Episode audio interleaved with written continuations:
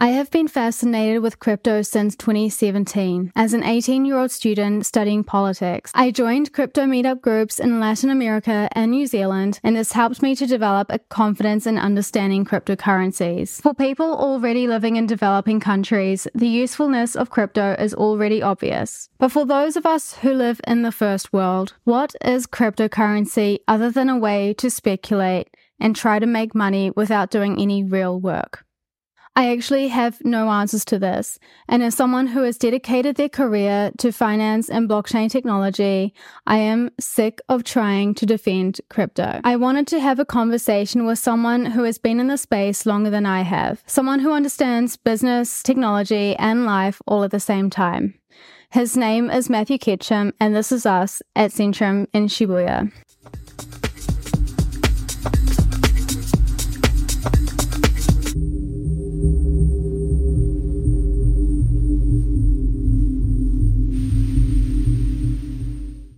We have had many conversations about Bitcoin and cryptocurrency.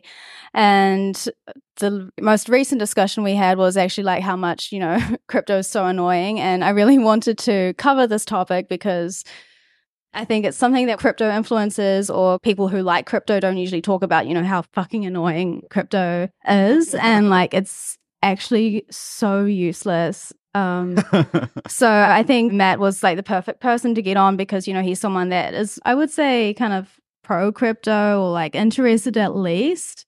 Yeah. And I mean, that's actually like, I'm really excited to talk about this because I think. I don't I don't even know how to correctly think about it, but it's kind of like there's crypto with a capital C mm. and then crypto with a lowercase c. Right. And I think they're two very different things. One is like the industry, and I'm not sure if that's the capital or the lowercase one. But then there's the other thing, which is the actual technology.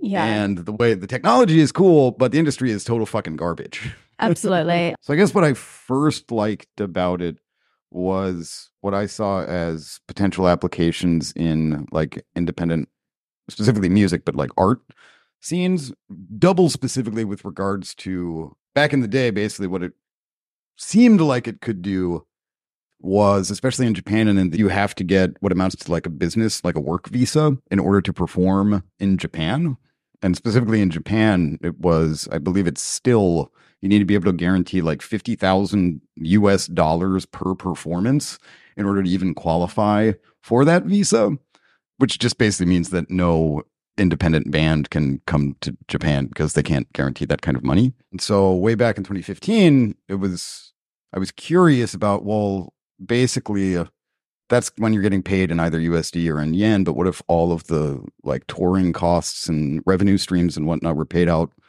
in in Bitcoin? Seemed like maybe an interesting way to kind of get around um, like the visa issues. So that was always interesting to me. Um, and then nobody understood it, so we never did anything with it. Um, and then after that, too, I think one of you know more practical in a sense um, things about it is it's just a big puzzle. It's a really weird space. And like I remember the first probably like 20 white papers or whatever I read. 20. Yeah, just like ridiculous. And just reading through it, like, I have no fucking idea. What does this mean? And then you just reread over and over and over and over again until finally you'd at least think to yourself, like, oh, wait a minute. Yeah. Okay. I see what's mm-hmm. going on. And so it's, it's like a really good it's almost like homework yeah. of for just like learning critical analysis of strange things. You said to me the other day to even just know how cryptocurrency works, mm-hmm. you basically spend a master's degree amount of work into just understanding it. And I think that's so accurate. I think the amount of time that I have spent and I bet others have spent just like simply trying to understand like what a wallet is yeah. has been Incredible. Yeah. And maybe that's just our way of justifying what is otherwise known as a waste of time. Funny you mentioned that though, because I, I, I think I'm pretty comfortable with my like approach and involvement with crypto because I got out of it for a minute. Yeah, it was like from 2017 because I was involved starting in like late 2014, and then I moved to Seattle. I was working in crypto there, and the ICO shit went down, and just like everybody got so burnt by it.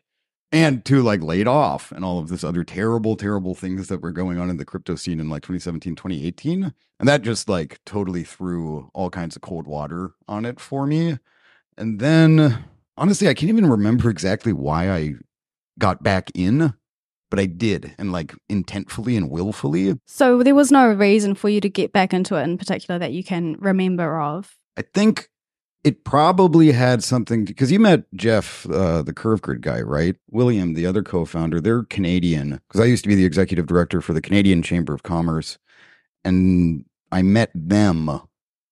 Maybe they were kind of the the reason, I guess, that I kind of got back into it because it's just like, oh, here's some crypto people who are talking about it again. That's sure. Did it help that they had come from, if I met Jeff and, you know, he comes from like a legit kind of finance banking background, these kind of legit Mhm. businesses getting into crypto, I think around 2018 era.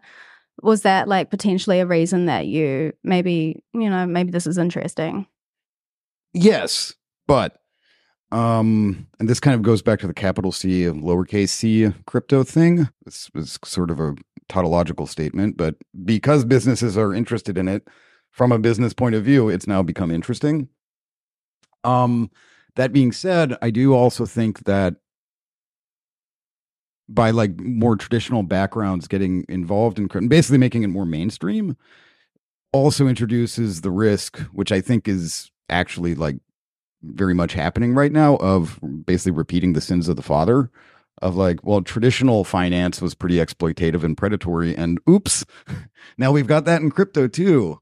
Didn't mean to do that. Absolutely. Right. Yeah. So I definitely don't have a solution for that yet, anyway. But yeah, so traditional backgrounds and more like standardized backgrounds are good in the sense that it allows like business to function around this stuff. But I don't even know if I want that use case there in the first place.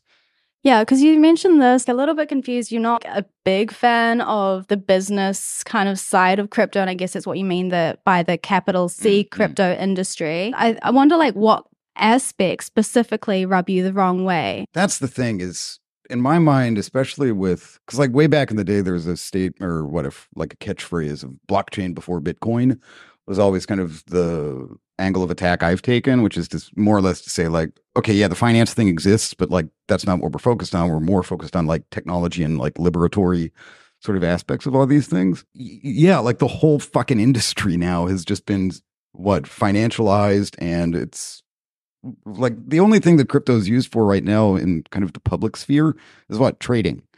Like that's it. There's nothing else that you can use it for currently which sucks Yeah, it does. I, I want to talk about like how useless crypto is because you cannot pay for things with it because stores don't accept it. It's sort of a double-edged sword because if stores are going to accept it, they probably want like government security, some kind of authorization. i don't i don't disagree with it but it's not what i'm interested in again going back to like the finance side of things which is huge and in a sense like very important but it's also very distracting from like other use cases um and so for me uh, like i kind of think especially once like crypto kitties came out and what was it 2016 or whatever and then nfts and all this shit because most of it's shit.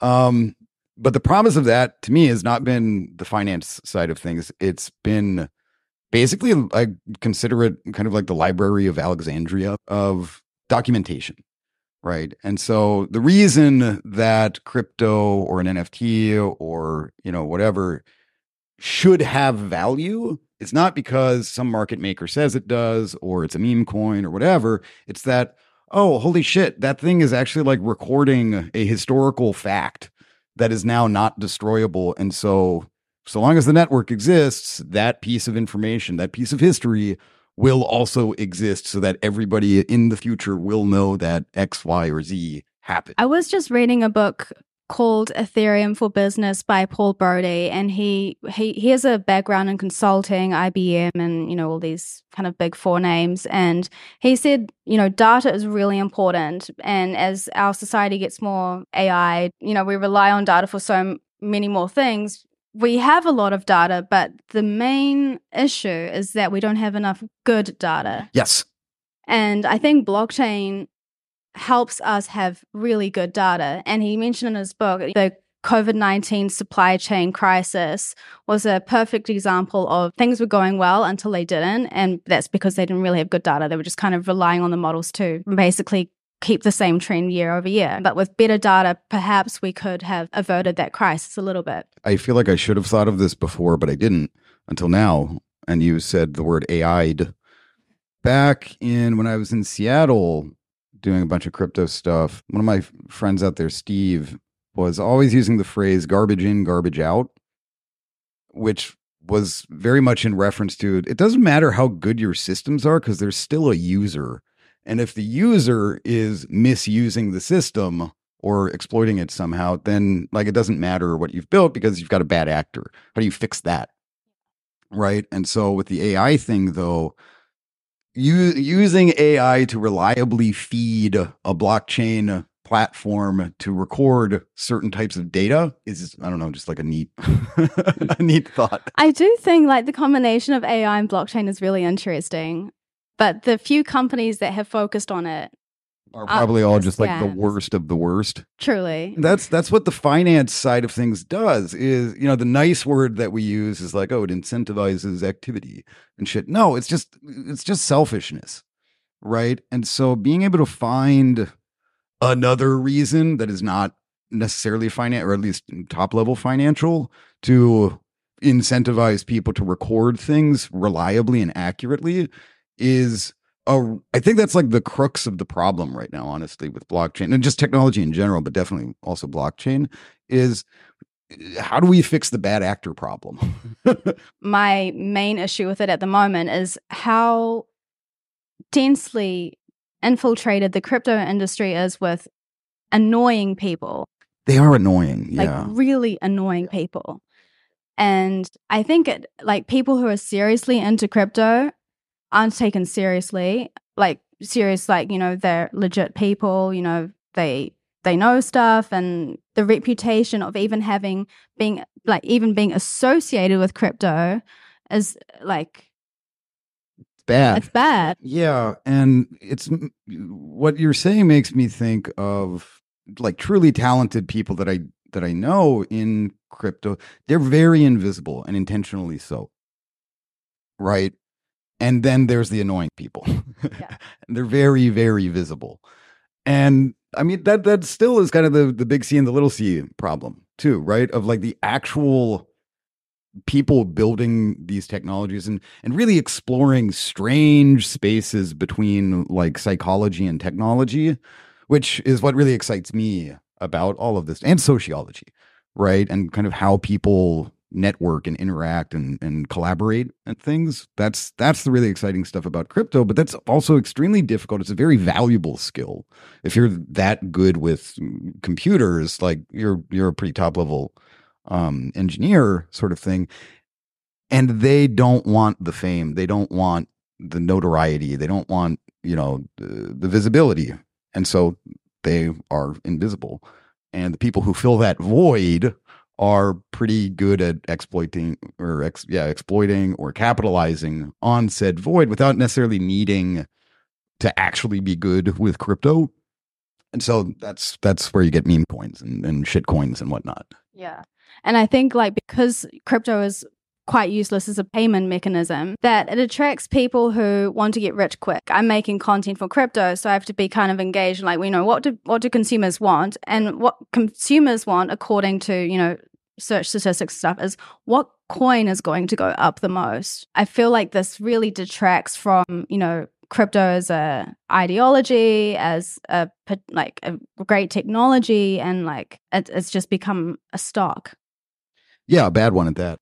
That yeah, that's a really really good point that I don't think is talked about nearly as often as it really really should be. Which is especially in Japan, you're to get totally like wrecked if you decide to cash out with crypto. Like there's no which is such a strange reality too cuz I know a lot of traders and whatnot, people who are active in the scene here, they just all have offshore bank accounts. It's usually Australia or Singapore, right? and they're trading they're making money or losing more often um but these are like streams of money that are flowing uh, totally outside of Japanese governmental jurisdiction. It's just such a ridiculously missed opportunity um, that it just kind of boggles my mind. But yeah, it's like 55% maximum capital gains on, which is just nuts, like so ridiculous. Um, and seeing Japan, especially not take, I mean, they are taking baby steps in the right direction. Um, and two, especially after FTX happened, like a lot of people have been kind of applauding Japan for being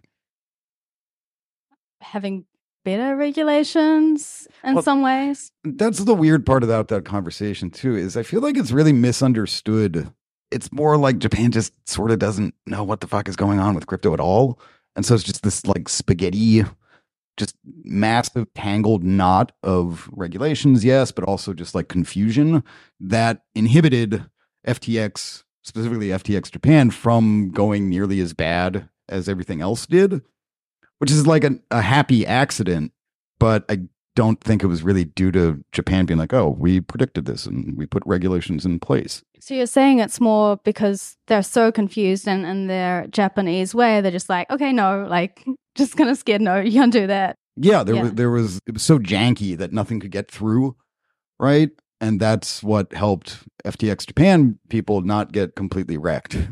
So like a happy accident. yeah, exactly. Okay. right. You can kind of tell it's really easy to tell like a shitcoin meme coin, like like tech bro from a genuinely interesting person. True. and a lot of the time, especially in crypto, it, it'll it'll be with whatever, but there's a very quick willingness to just like sit down and explain or like explore. I think I like that word better. Like novel concepts and stuff, and just like not even walk somebody through it, but like engage with them to collectively figure out like a an interesting problem. Um, and that definitely doesn't happen on the finance side of things and the like the tech crypto bro side of things. Like they just talk about Elon, really. Yeah. Um, I usually can tell the difference between like what they wear. Like, call me superficial, but you know, really? the sneakers. Like, Tell me about the true- Like true engineers, and okay, this is really stereotypical and really superficial, but I don't care. Like, hacker people don't care. Like, don't tend to care about what they look like. Like, they're just whatever. This is who I am. Crypto bros have to have like the latest sneakers, like Is nice sneakers are hoodies, like the sneakers. really Like Sneaker people. I think there's sneaker people. you know, people who go to stores and like, oh, these are like the latest Air Force, Nike, whatever is. Like those people are more likely to be crypto bros. Yeah, that tracks. I hadn't thought of it in this way, but Yeah, I I look. I spent a lifetime looking at like shoes and like what people wear and what kind of people they tend to be, and I think you are your shoes. wow. Uh, Like I went to a venture capital pitch thing, and like every single guy, because there were no girls, Yeah. every single guy who pitched had like a very crazy modern pair of sneakers on. I mean, it's kind of metaphoric of crypto bros are probably like kind of insecure and want to be big and famous. And so like they make themselves with expensive shoes and whatnot. But then the people who aren't concerned about that and are just like genuinely interested in new and like new technologies and all that comes along with that, like don't give a shit about this.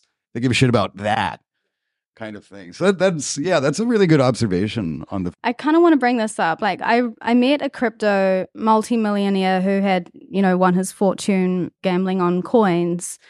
But he was so insecure and he was like looking for a project that would kind of fulfill him because he was he was like 26 years old, like super young, but he felt like he didn't really have any value. He was like, "Okay, I've made this fortune gambling on coins, but like do I actually have a business sense?" and he was really really insecure and it kind of like i my heart went out to him because oh that actually kind of sucks to So have like pathetic. won your fortune So that's really interesting, actually, I think, because how do I even say this? Like the the you can be as rich as you want, but not happy.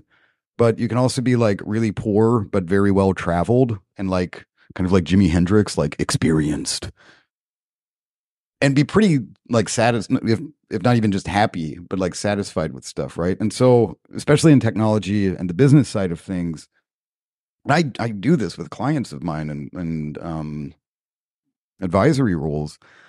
They can't get out of the city, and the wildest thing it's it's it sounds entirely too like new age and spiritual but when i get so i do like weekend retreats right usually with it folks um and you know we kind of go basically anywhere that's not anywhere that's like rural. I take them down to a place called Yugawara quite often. And we go walking in the woods and there's a river and this sounds so lame.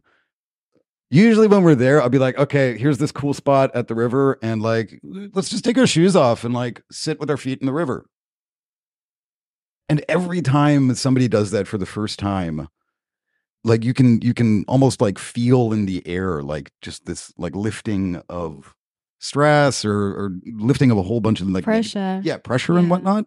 And that's what I think your crypto millionaire guy that's his problem. I think also undefined pressure because I asked him like what number would make you happy? Mm-hmm. Like what number like you want to make a business, okay? You want to earn millions from some kind of business that you make and you create value of some way. But what number like do you want to reach? And he didn't know infinity. Surely you know like your basic needs and wants and and life. Maybe it's an uh, kind of American mindset. You just like keep going, keep going, keep going, yeah. and without realizing like, okay, what's my actual like?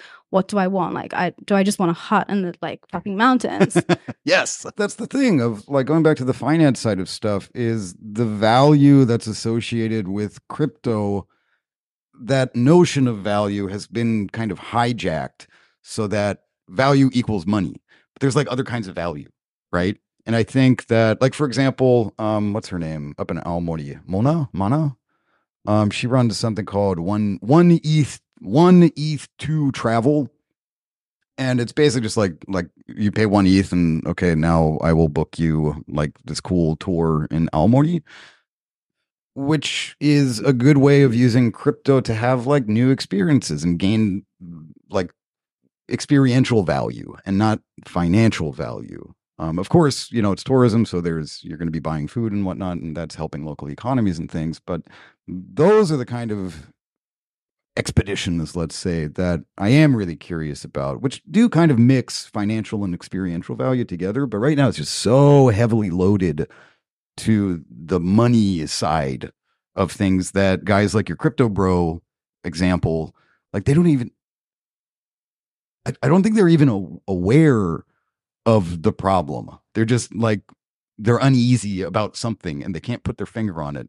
And a lot of the time for me, and what like what I was relating with that anecdote about the river feet, is going out and having those experiences, especially with people, um, is like of the utmost importance, I think, in developing any kind of new technology or system, blockchain included.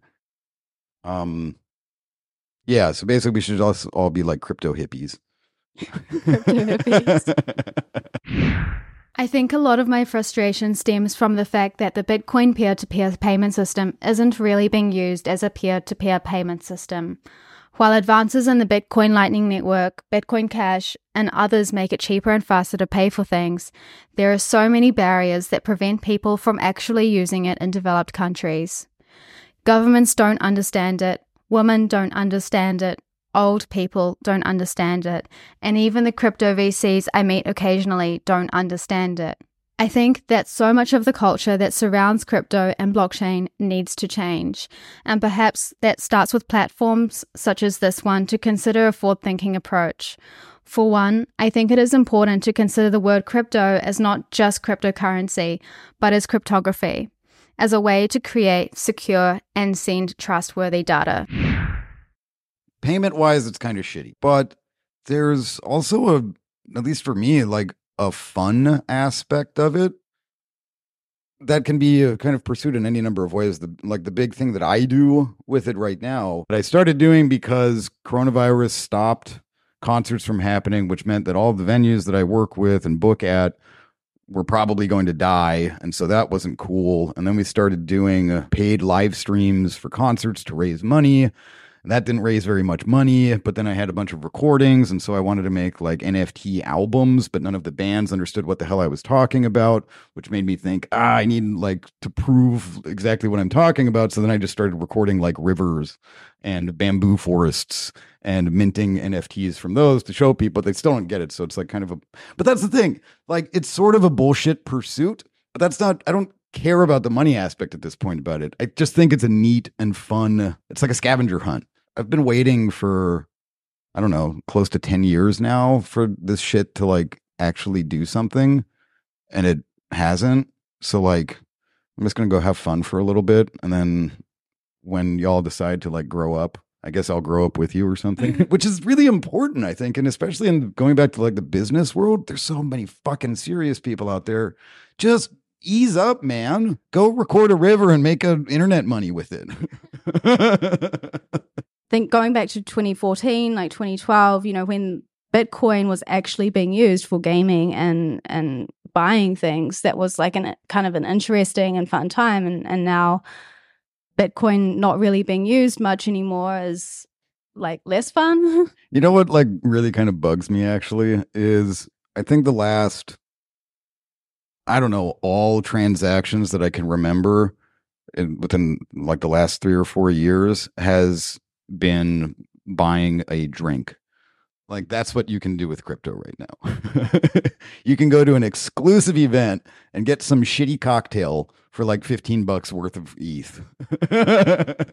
Surprise, we did it. This is the future. but uh, like in all seriousness, if we are going to Mars and things, I'm sure they can put banks on Mars, but like it makes sense that cryptocurrency is part of the future. If we imagine our future to be, you know, digitalized and have flying cars or yep. whatever, it just makes sense. It fits into the story of where our future should be headed. So I think there is a space for it to work, but I think the biggest barrier is what you said, like the bands you worked with don't didn't really understand what it was and just getting people to understand what crypto is and not be scared of it. And interestingly, actually this is a positive development.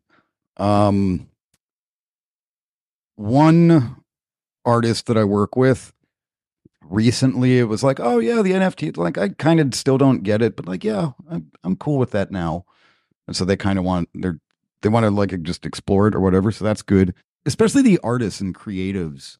I feel like they strangely, despite all of their creativity and innovative, you know, activities and whatnot, they can also be extremely conservative and very maybe not risk averse, but like they don't like adopting they have their tool set, they know how to do it, they use it for their art, and that's good enough. Um, so I do get the impression that the creative side of things, at least in Japan, um, is actually opening up a little bit to technology generally, but then also with crypto. There's been a lot of really cool changes to business models and things. So it's become a really dynamic landscape recently. To me, it kind of suggests like, oh, this is like an upward trajectory, kind of like good time to be doing creative stuff. I guess we're kind of going to the positive side of things. Strangely enough, how did that happen? I, I didn't expect we're it. so brainwashed that like, the sunk cost fallacy is real. I think regulation is going to be there whether we like it or not. So might as well be good. So what do you think needs to happen. I guess specifically talking about Japan for government people to understand crypto better or to like have an opportunity to learn about it. That's a really good and difficult to answer question. Uh Gifu. What is that place called? Takayama, Hida Takayama. They've got Sarubobo coin. They've not done a very good job with painting the narrative of it, but it's something to do with um, forestry activities. And so it's like almost certainly totally wrong about this, but it's like per tree that they cut down that somehow gets tokenized and then eventually leads to them like replanting a tree, which is kind of just like a really roundabout way to replant trees. like just plant it. um, but that's that's again, that's like one of those goofy, silly instances of like, hey, at least they're trying to do something neat. Is it is it good? Uh probably not. Also too if you talk to anybody who lives in Hida Takayama, every single person I've spoken to about this is fully aware that Sarubobo coin exists. Nobody uses it. and that's like neat. I don't think it's very well done, but those are the kind of things that at least it's kind of like a PR play of just like getting more visibility and activity around it. But, you know, again, like the wallet, I guess is really difficult to set. So yeah, wallets are like I think the Wallets are difficult. yeah. Yeah. And if you don't fix that and get those into the hands, like how the fuck do you get the Japanese government to do stuff with crypto? I don't know. I guess like what I'm hearing is people should just be allowed to play at least. Play with it. We need people in crypto to be less interested about like the financial aspects and more interested in having go, like seeing what it can do. That's for me like the overwhelmingly positive message I get from crypto. Yeah, you're going to fail a fuck ton in crypto. And if you choose to think of it as failure, then you're probably going to be sad. But if you choose to think of it as a learning experience, there's a lot of them. so like tools, um I mean, well, I do think that like wallet wise, that's such a boring way to start though. Wallets aren't exciting. I don't think. Are they? The very you need like that's the gateway Yeah, to crypto. You cannot use crypto without wallets. Very true. Or so I mean for that like Ledger and MetaMask are just go-tos for me. Can I? Oh, sorry. I, maybe I need to cut this and put it into the negative part. But Oh. wallets, wallets. I got an email like a few days ago from Ledger. So I have already had a bad experience with them a few years ago.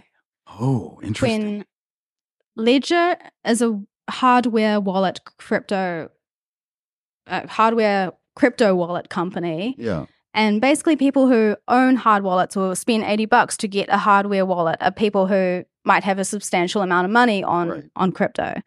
So I bought a ledger to play around with. And a few years later, my email and my phone number and like details I used to order from ledger.com Mm. because they make you pay like order specifically from Right, right. ledger.com for legitimate reasons um were exposed from a hacking No kidding. like put on the you know black market sucks. you know on the black market they can sell people's data yeah, yeah, yeah. so from that point on i've had to block all unknown callers because i get an crazy amount of people calling and you know th- these are scammers basically like oh she must have crypto try to Yeah. get you know her crypto keys or she might be interested in stocks and finance so all these financial scammers calling me and so i had to, I had to block all unknown callers and a crazy amount of scammy emails sent to my email even to this day Really? and so that was my first bad experience with First. ledger a few Whoops. days ago Oh no shit. Okay. a few days ago, it turns out that it's about 86,000, um, this might be wrong, but I think it's 86,000 wallets were exposed. People can take money out of them. I don't know how the fuck that happens, That's bad. but my wallet was one of them. Oh no. Oh no. uh, Maybe mine is too. I need to check Well, that. I like Ledger emailed me and they're like, we've confirmed that the wallet associated with your email address yeah. has been compromised. Oh shit. Wow. Okay, so no ledgers. So I I don't know, I used to be a really big fan of Ledger because I really liked their design. I'm superficial and yeah, they have really good fucking packaging and, and good advertising. But Hmm. how does a wallet get compromised? I mean, the whole fucking point of a wallet is to not be compromised. Wasn't it last year? I think there was a firmware update that allowed them to roll back transactions. I think, and there was a big like backlash from the community about that. I don't know exactly what they. so they did. upgraded their firmware so that you could sign into your wallets using social media, like Facebook or something. Ah, So you have maybe multiple keys and maybe you can sign into your wallet using the password you use for Facebook or something Right, like right. along those lines. So that was the firmware update, and everyone was taken aback because like, how how do you have access to like our keys? Like, how can you do this firmware update? Mm. And then it came to light that their code is not open source. So no one knows what's going behind Right, the scenes. right. No one knows what kind of access they have. I think that Ledger in the past had promised, like, we do not have access to your keys. We do not have blah, blah, blah. Like, we cannot do upgrades of this certain nature. Like, they had promised this before. And then all of a sudden, they did this up, up, like, software update. And it was very distressing for everyone. Distressing.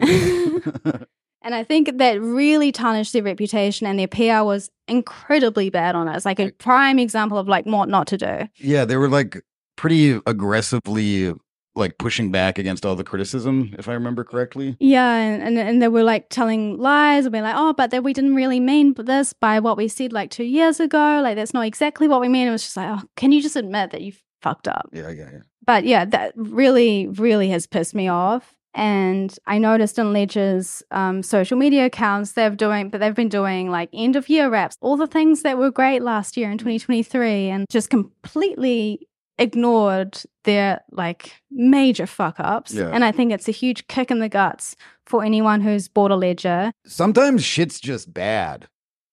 And if you don't call it out and like recognize it and do like what you were just talking, like, uh, uh, mm, no, sorry, like that's just gonna make the problem worse. Like that's not cool. Like cut and run kind of thing.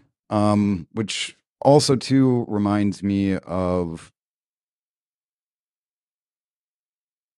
just crypto in general is like maybe everything that we've done up to this point has been fun and an experience but you know what like it's kind of fucked so we just need to like restart it which you know with with like ledger and the other wallets that are out there hardware wallets out there like well okay so where is this do we go back to paper wallets I think that's what people are saying. Really? Like paper wallets. I think I heard some crypto expert recently saying, like, yeah, just use a paper wallet. People have also been turning to Trezor. Um, Right, right. So we got Crypto Girls got sent a few wallets by Trezor, and I've been checking out the code and stuff oh really because I don't want to promote anything that's gonna harm people after, especially after what happened with Ledger. yeah yeah yeah yeah So I've been like kind of checking them out, and I'm supposed to do a video on it, but I want to check everything right right and they're they're open source, so you can see the code on GitHub. But I'm also like, how do I know that this GitHub code is the one that you're actually using? And questions are like, I need to I need to know this Yeah, yeah, before I yeah. like you know can promote it. But apparently, apparently Trezor is like one of the better ones. I have heard good things. I've never used them, so Yeah. I can't say. this is very superficial. I think Trezor just like looks bad. It's really bad, and I actually have one. I bought one. I'm not Oh, sure if really? I should bring it out. Bring it out. should. Let's take a look. is this like an unboxing that we're doing? It's not. It's not an unboxing. Oh, It's just like I just like it was kind of lying around as it should not be. It should not be lying around, but um I don't have anything on it. Um so it's it's like it's really plasticky. Like oh, it's, really? Can I? it's really expensive. Um can't remember which model this one is. Yeah, that feels like But- a. These things are like a hundred dollars to three hundred dollars Okay. US. Right, right, right. But it feels like it looks tacky. like It two looks- dollars. It looks like like a shitty car's like car key. yeah. Like like some. Like worse Like a- than a Honda. Oh yeah. That's not great.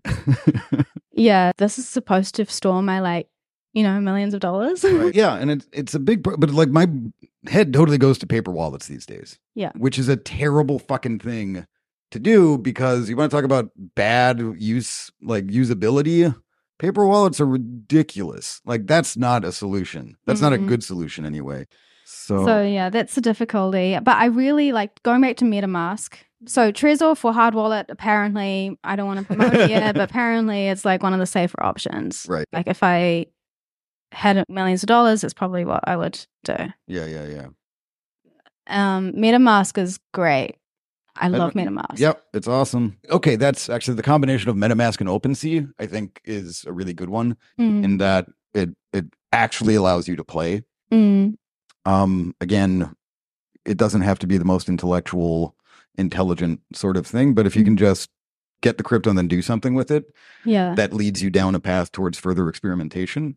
yeah. Um, and so just again, what I do is just like recording the sound of a river and make then, an NFT. yeah. Yeah. and specifically too, I forgot to mention that though, is this is a problem that I'm still trying to figure out is when you take um a picture with basically any smartphone, or actually just any camera, um in the metadata there's GPS as well as a time signature.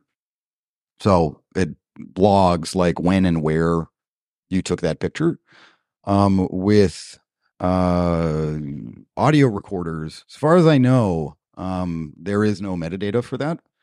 And I actually got phones. Um, I have a Shure mic as well because I was looking for a microphone and software that did have that metadata. And there was this one mic, I forget its name, but I bought it because the advertisement made it look like it actually did the metadata thing, and then it doesn't. And I was I got into a little bit of a fight with Shure on Twitter about it. they were very apologetic and it was fine and whatnot. Um, but so with the NFT thing is I take the audio recording, which again still has no metadata, and then also take a picture of where I'm record taking that recording, because that then has the metadata, right?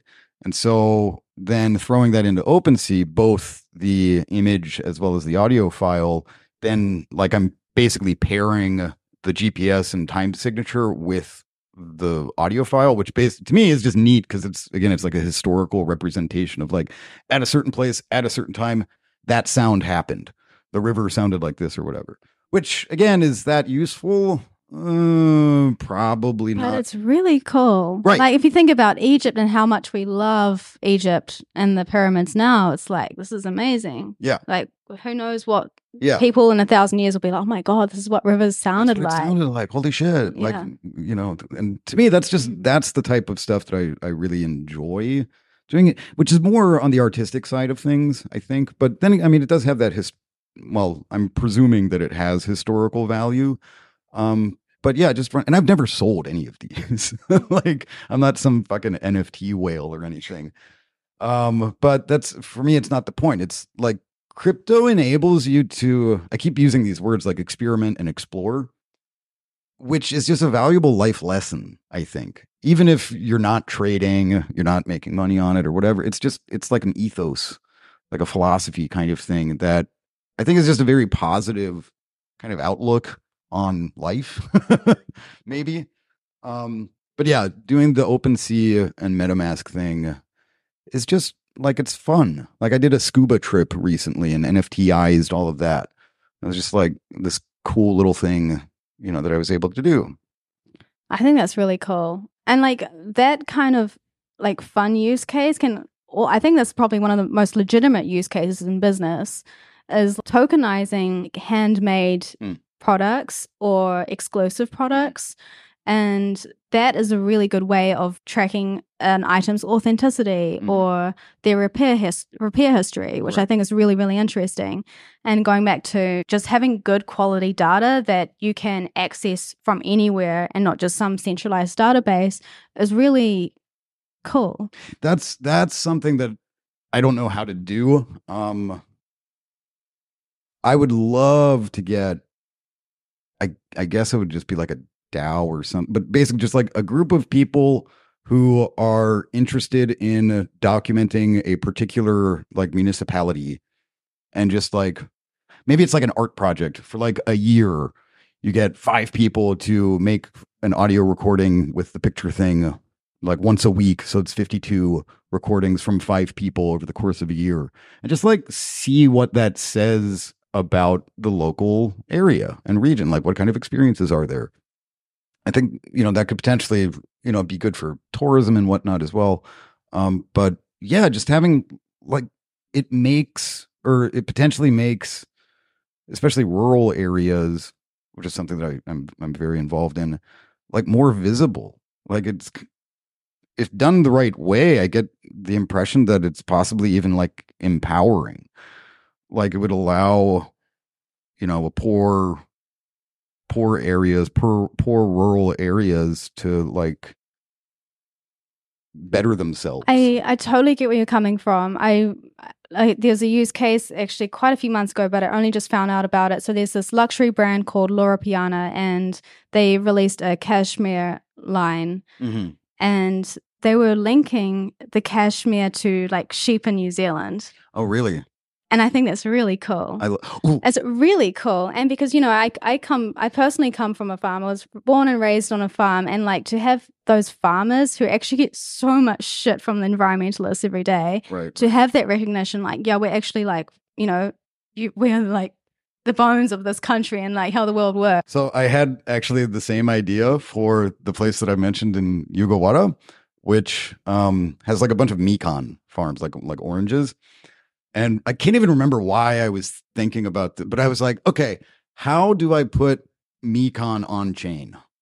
How do I make NFTs of each of the tens of thousands of Mikan that fall from the trees across Yugawara? And I thought about it sufficiently that like, okay, you've got to get it, it has to start with one tree and you get probably three cameras that are motion sensitive. And so whenever a Mikan falls, the camera is like senses that and snaps a picture, which then gives you the metadata of exactly where it fell in GPS coordinates, right? And so then you, if you uh, tokenize the coordinates of that Mikan, then you now have Mikan coin or whatever. Like totally ridiculous idea, but That's pretty ridiculous. but yeah, those those I think actually like yeah, farmers and agriculture is potentially like a neat use case. But again, it's it's just like okay, how do you how do you empower people to even start doing it? I think Right. Fonterra in New Zealand is a milk company, New Zealand's largest corporation, probably. Though no one else in the world knows about it. um, but huge milk corporation, and they're using apparently using blockchain without like really publicly telling everyone they use a blockchain because of blockchain's bad reputation. Thank you, crypto bros. Um, and they're using blockchain because that's really important, especially for the baby milk powder in China. So New Zealand sells a lot of baby milk powder to China. okay. And China has had a few crises with uh, baby milk powder being contaminated Okay. and babies dying. So Yikes. Chinese parents are really willing to pay a premium on New Zealand milk products so that their babies Don't stay die. healthy and they don't die. That's so dystopian. And. Fonterra are using blockchain so the Chinese customers can be like, oh, this is where it came from. This is like have that kind of sense of trustworthiness. This is like real, like from New Zealand. This has been tampered with. This is, you know, from this fucking cow. um, and I think that's a, kind of a really cool use case. It it is, but wow, we've come into the 21st century. Now we're selling like, hey, it won't probably won't kill your baby. You should but you should pay a premium for this. Is kind of scary. True. but that that's I mean, there's there's um a friend of mine in Seattle runs something called Transparent Path, which started with um coffee beans. Um, and then expanded into pretty much every. They use blockchain to um, verify like organ transplants, right? And like the logistics of getting a liver to the hospital or whatever, which I thought was like, oh shit, that's neat, like amazing. I, I haven't dug into the the technology that backs that um, too deeply, but yeah, I was like, holy shit, like you you went from coffee to organ transplants. That's that's neat. I can imagine blockchain will get a lot more interesting once bio, like we have biochips and stuff like inside things, because the amount of quality data you can get from that would be like quite nice. Well, and that's the thing. Going back to like the NFT thing is the problem with that like system that I have is there's that fail point of I have to take that picture to get the metadata to put onto the recording, which like if I wanted to lie about something, like yeah, right. And so there's still a massive trust gap in like the the thing that I'm doing, and I recognize that, and you know talk about it and whatnot. But like even even just recognizing that too, I think is actually an interesting kind of um what like not mind game but like exercise It is like going back to the sociology Mhm. part of crypto. I think this is like it makes you think like what makes us trust that this is an authentic document. Like, and you think about all these, you know, crazy questions. yeah yeah. There's a lot of shitty business practices out there. We don't need to digitize that.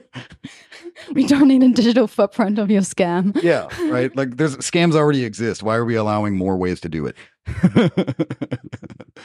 Right? That that's my my issue with the big business side of things. That's not to say that i don't support applications of crypto in business.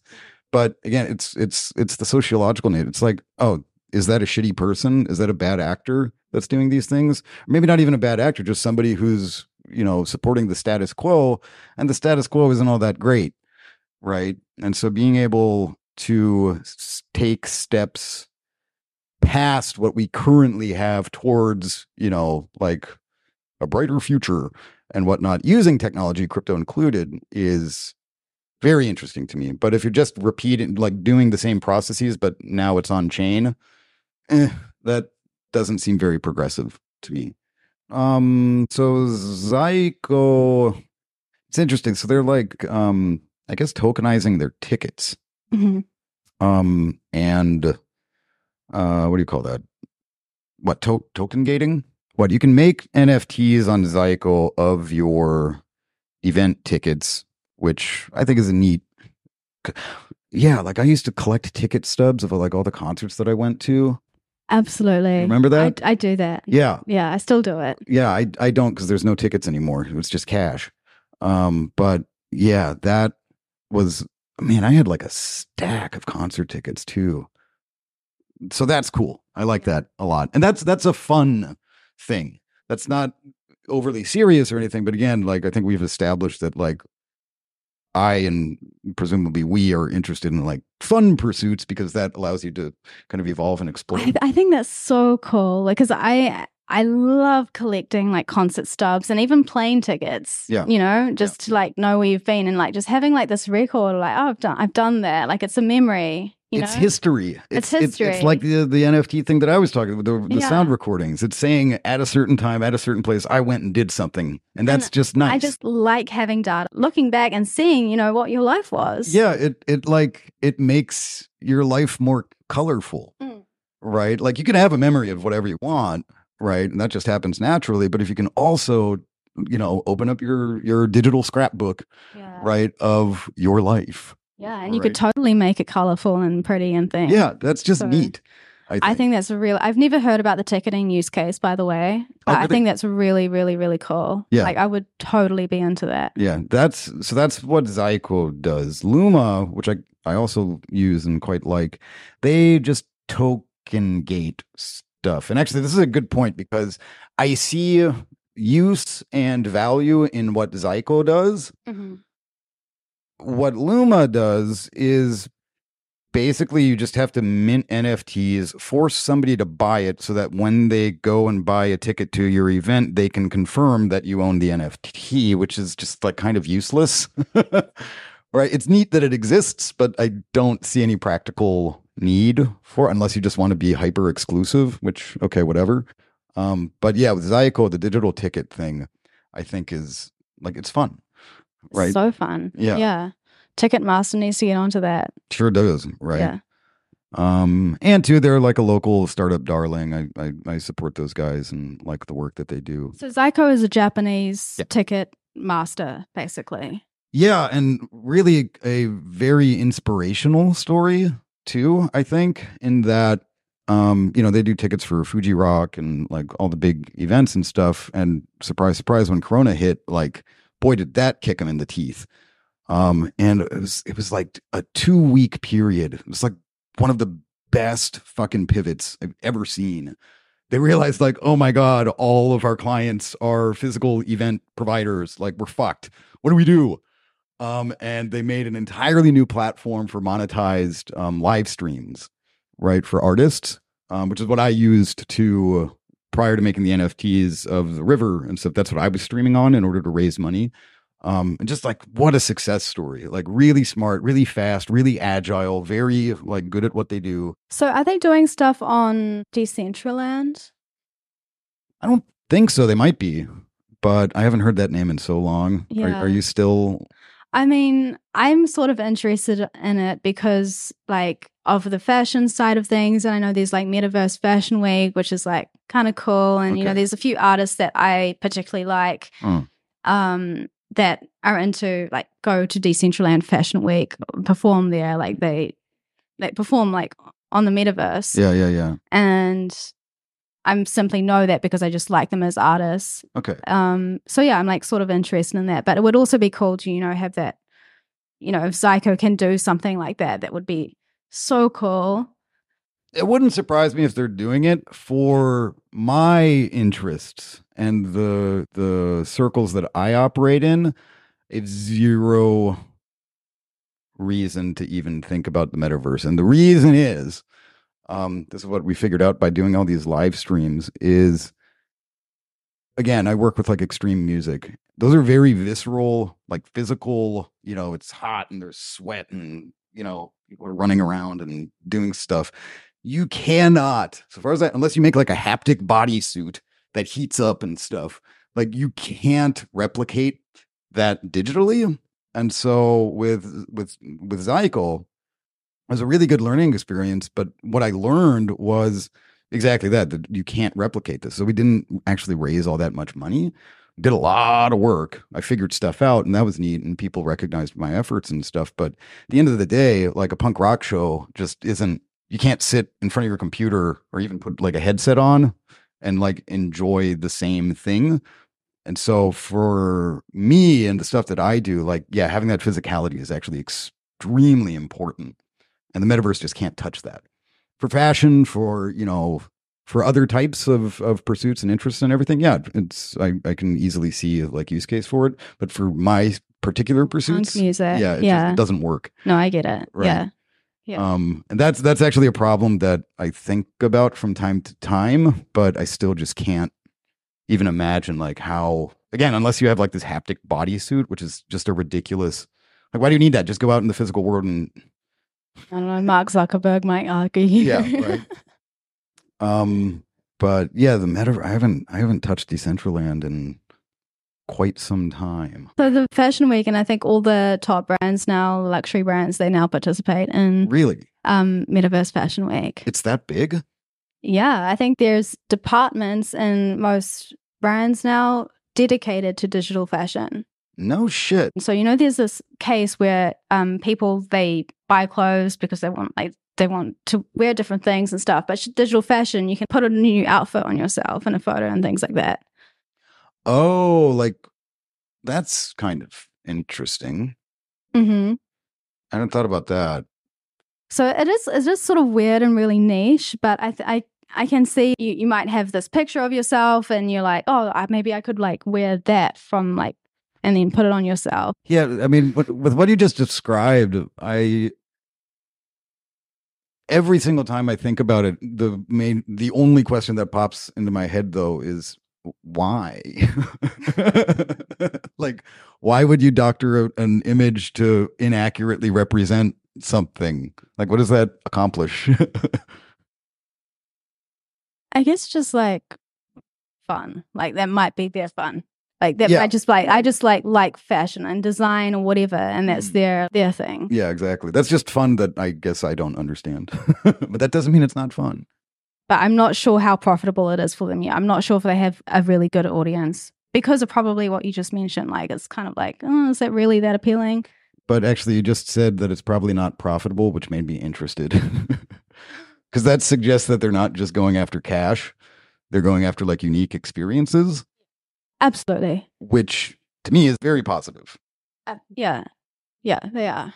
So I think I'm very confused now about how I feel about fashion in the metaverse. I need to look into it more. Well, I think I like it. I, I I think it's really cool. I mean, like you would hope that these brands are if they're doing couture and handmade sewn beads and stuff that will like they actually are into art and like they have like a really artistic team working for them. Like you would hope. And so I think it is positive digital fashion and like hiring people who really want to create stuff, make stuff and see what they can do. I think that's really fun. You're selling this to me very well. Just empty. So, general feelings on crypto summed up maybe in 10 words. Cautiously optimistic. Cautiously optimistic. I think. Um Yeah, there's a, a, it, let's bring it back to the big C and the little C thing. I think the big C, uh, the industry, has a lot of like thinking to do about what it is and what it wants, and probably needs to be like re, or this is way over ten words, um, needs to be re evaluated at very least, if not just completely restructured. Um, but I think the little C, the or maybe that's the big anyway, the other one is still very it's getting more interesting but also like more convoluted. I'm just thinking about like what you were saying with regarding ledger and stuff. But that's that's the point of like it's brain exercise. And that is still very positive and i think something that you know if you're if you've got like 10 bucks to kill or whatever um yeah just like getting involved in exploring this landscape is it's like a really good it's good for your it's yeah it's good for you i guess as long as you avoid all the stress and stuff yeah. You do you do feel a lot smarter even when, if you don't understand something, you do feel like okay, like this is like this is hard. Like this is Mhm. hard shit. Mm. I want to say that crypto is easy, but it's not. no It's not. And especially if you get into zero knowledge proofs, like that's a whole nother minefield Mm. that let's not go there. But No. um yeah, it's a really good brain exercise. yeah which is yeah that's good for you it's like it's yeah it's like healthy Crypto's healthy. weird that feels so wrong So, uh, come on come into the party it's a great time yeah. Okay. Thank you very much. yeah thank you